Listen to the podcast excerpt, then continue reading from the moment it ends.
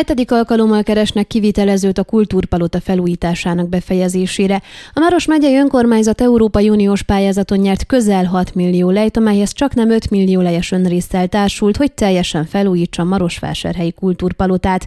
A magyar szecesszió gyöngyeként emlegetett patinás épület jövőre lesz 110 éves, de elsősorban külső-belső felújítási munkálatokra szorul. A munkát elkezdte egy cég, és közel 40%-át el is végezte, azonban 2020-ban szerződést bontottak vele, mert a kivitelezés minősége nem volt megfelelő.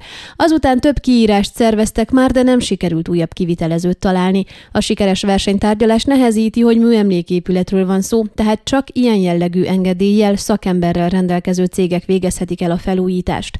A korábbi versenytárgyalások során a cégek jelezték azt is, hogy az eredeti összeg nem elegendő már a megemelkedett építőanyagárak bérköltségek miatt. Ezért a megyei tanács az önrésze terhére megemelte a kivitelezés értékét. A megyei önkormányzat elnöke Péter Ferenc a sajtónak elmondta, januárban volt a hatodik sikertelen versenytárgyalás, amikor nem találtak kivitelezőt a munkára.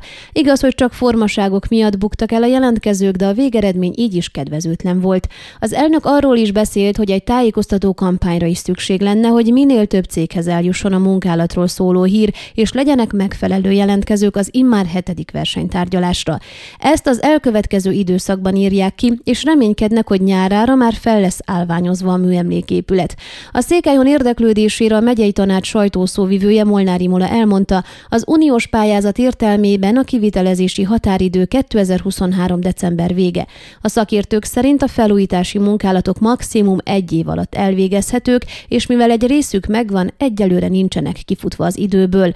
Amennyiben a hetedik kiíráson sikerül kivitelezőt találni, és nyáron megkezdődnek a munkálatok, nem veszítik el az uniós pályázati támogatást. Ön a Székelyhon aktuális podcastjét hallgatta. Amennyiben nem akar lemaradni a régió életéről a jövőben sem, akkor iratkozzon fel a csatornára, vagy keresse podcast műsorainkat a székelyhon.pro portálon.